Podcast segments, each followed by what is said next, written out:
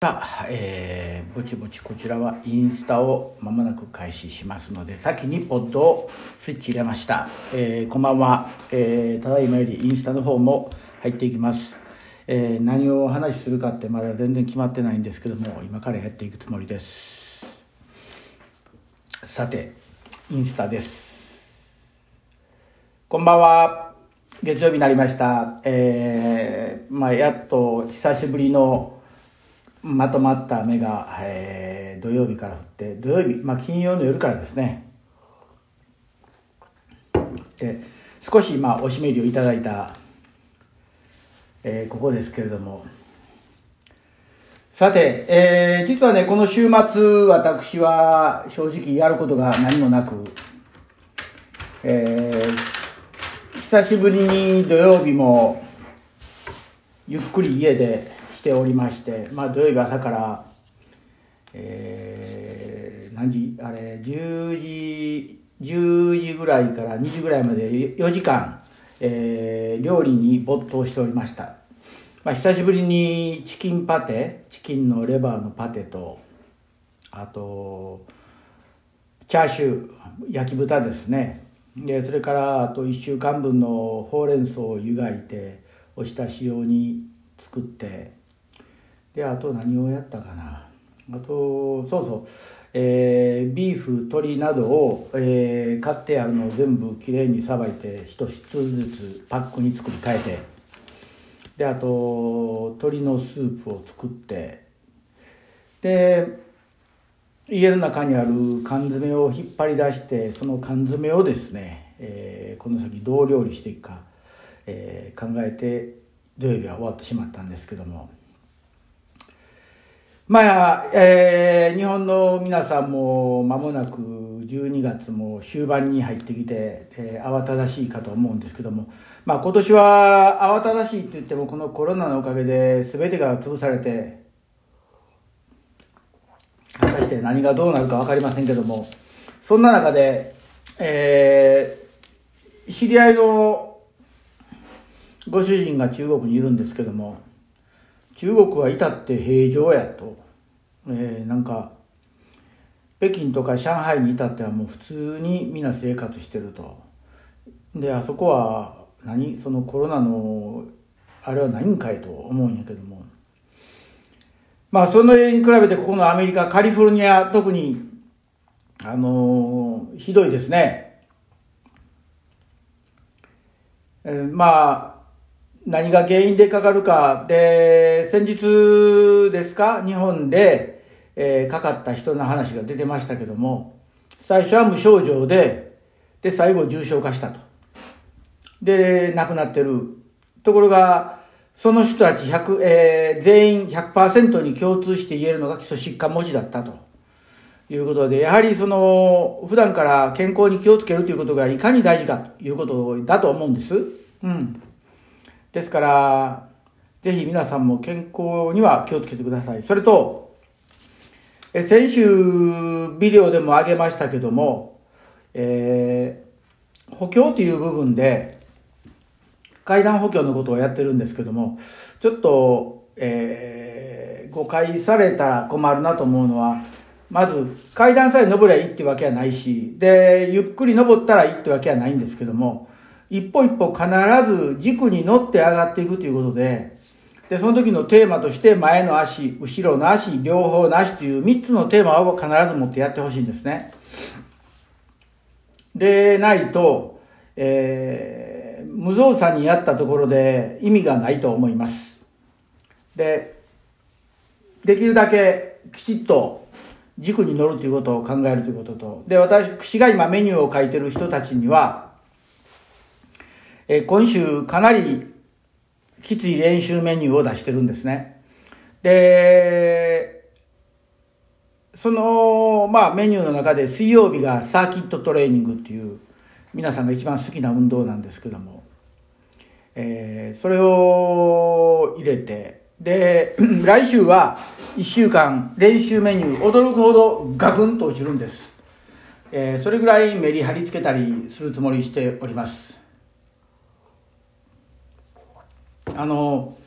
同じ練習を毎日行うっていうのは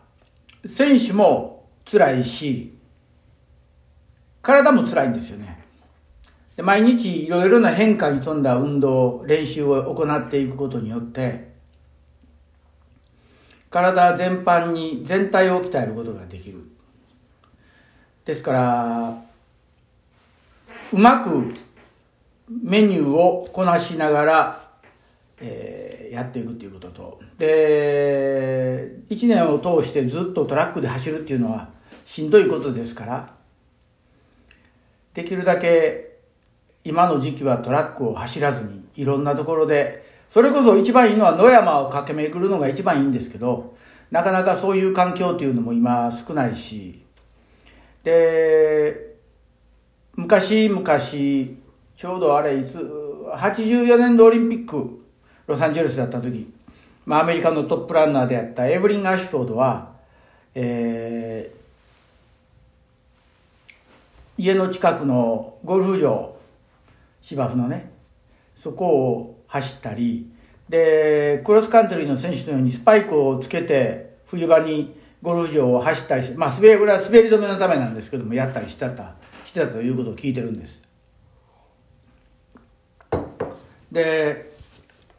まあ、ここはカリフォルニアですから冬場でも暖かいし、で、まあ、その時期、えー、まあちょっとスパイクを履いて走るっていうことで、インドアの大会で、まあ走れる、まあそういう体を作ってた。昔はアメリカのトップ選手もインドアを結構みんな走ってたんですけども、最近はインドアっていうのは若手の登竜門みたいな形になって、えー、ほとんどトップ選手は走らないですね。ですから全米室内っていうと、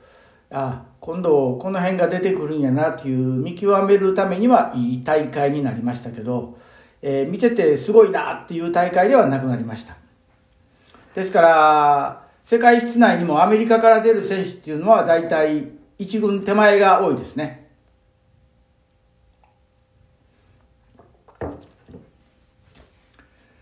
えー、で、まあ、こっちはアメリカの方は日本と違って、室内競技場がどこも整ってるんで、まあ、室内の練習するのも、割とやりやすい、まあ、西海岸以外ですけど、西海岸で室内競技場持ってるのは、確かワシントン大学とワシントン州立大学だけだったと思うんですよ。まあ、寒いから。あと、あの、陸上の名門校であるオレゴン大も室内持ってないし、まして南に下って UCLA、UC バークレーなど持ってないし、まあ必要がないっちゃないんですけども、まああった方が練習の幅は広がりますわね。え冬場にきちっと技術的なことを身につけるためには室内があった方がいいとは思うんですけども。ですから、まあ、うだうだ言うてもしょうないか。うん。だからまあ私がいたコロラド大学なんかは恵まれてて、当時は200のお粗末な、えー、室内競技場でしたけど、今は1周300の室内競技場ができて立派になったと。新しくなってから僕は見てないんですけどね、えー、聞いております。えー、皆さん、えー、そちら雪情報ですか？なんか羨ましいなって言ったら失礼になるけども、羨ましいな。ここは、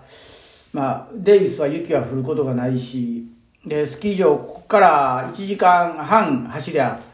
オリンピック、東京オリンピックもやったスキー場があるんですけども、そこも今雪が少なく、今年は結構大変ですね。で、まあ、スキー場で、そのコロナどうのこうので、揉めとったんですけども、よくよく考えてみると、スキーに行ってる人ってほとんどみんなマスクしてるんですよね、顔。フェイスガードみたいな形で。で、手袋してるし、で、まあ人と肌の接触というのはレストランの中だけやから、まあレストランの中さえ距離を空けてればいいんじゃねえのと。とか、もしくはレストランの中でも必ずマスクしてねっていう形でオープンしてるみたいです。で、まあカリフォルニアの州知事がロックダウンをかけてやってるんですけども、まあ、彼らはね、ロックダウンしたとこで痛くも痒くもなんともないと。やれっていうだけですけども、やっぱり下で働いてるもの、州政府以外で働いてる者にとっては、ロックダウンなんかされたらもう本当たまったもんじゃないですよね。だからカリ、えー、サクラメントにあるヘアサロンなどももうええと関係なくやるっていうことで、えー、やってます大きな暴動も起きておりますだからまあ人が集まるところにはいかんようにせないかんなとは思っとるんですけども。まあ、世知がない世の中になってしまいましたね。うん。今日は、えー、まあ月曜日で皆さんは練習してる方はしてる。まあ、まだ冬季で休んでらっしゃる方は休んでるっていう時期やと思うんですけども。まあ、通年ならば私も自分の選手がというふうに思うんですけども、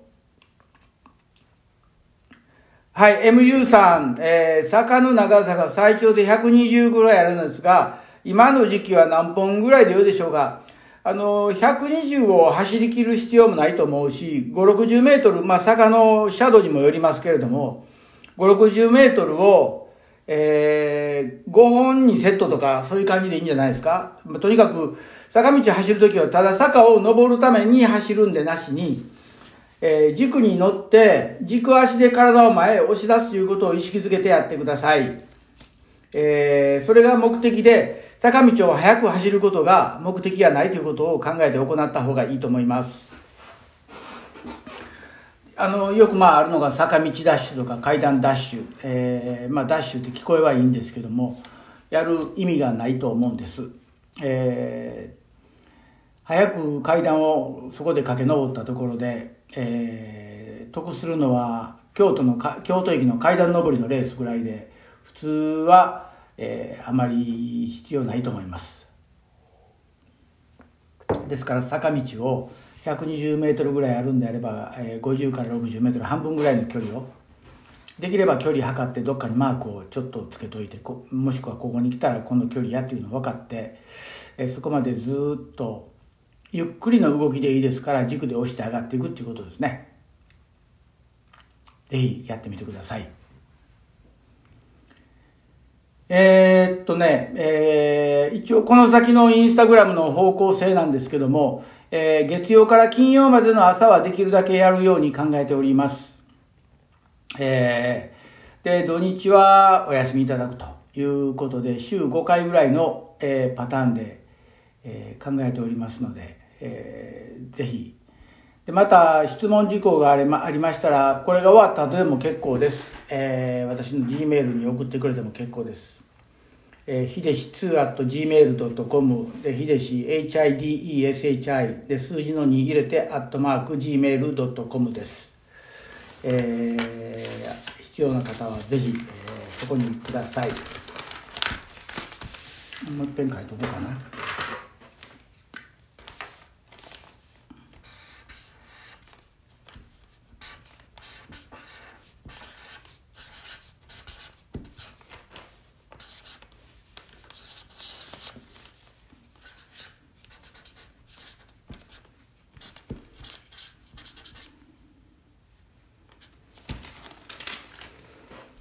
これ字が反転してるんですけどもしょうがないみたいですね。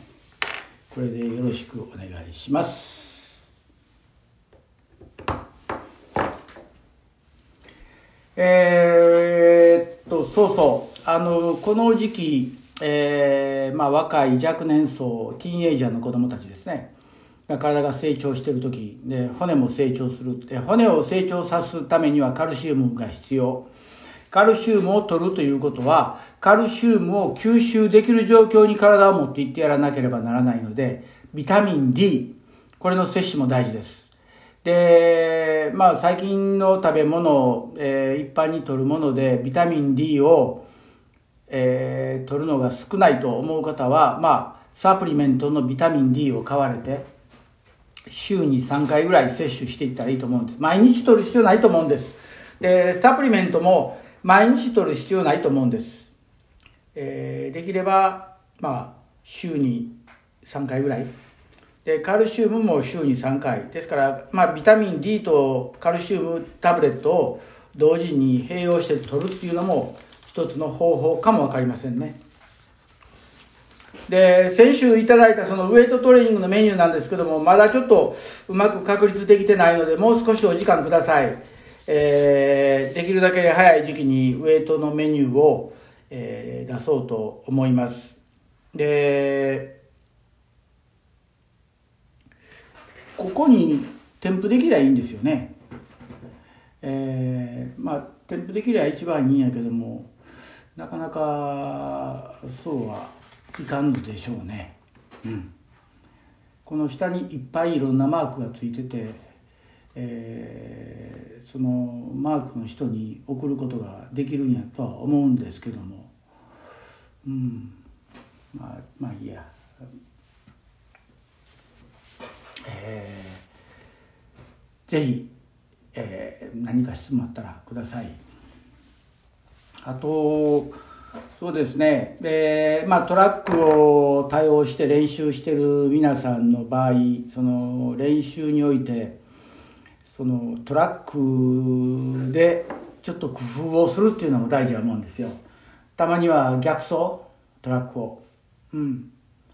するっていうのも、えー、一つ面白いかと思うし走りの違うことが見える可能性もありますですから、えー、同じことばかり、えー、やるんでなしに違うことをやるそれからまあ僕らこちらでおる時はよくやってたのがトラックのクロス走ですよね中のをえー、皆さん、坂のランジは何メートルくらいがいいですか、うん、そうですね。えー、40メーターぐらいでいいんじゃないですか ?40 メーター。うん。40メーター長ければ30メーター。まあ30メーターから40メーターの間でいいと思いますね。えー、後ろなしで押して、重心を前に押し込むっていうことを意識して行うっていうことが、えー、いいと思います。今、まあ、この時期に重心移動とで地面をプッシュするということを覚えていけば、えー、1月からグラウンドを使うようになったりした時にグラウンドでの走りがガラッと変わるというふうに思います。え実際問題、まあ、うち私が見た選手はみんなそれで変わりましたんで変わっていただけるということを期待しております。えー、じゃあ今日は、えー、月曜日っていうことで、なかなか皆さんも質問あまりがない、あまりないみたいなんで、えー、ぼちぼち今日はこれぐらいにしときましょうか。で、明日から、えー、また質問があったら、えー、ぜひ、また聞いてください。それでは皆さん、ゆっくりお休みください。ごめんください。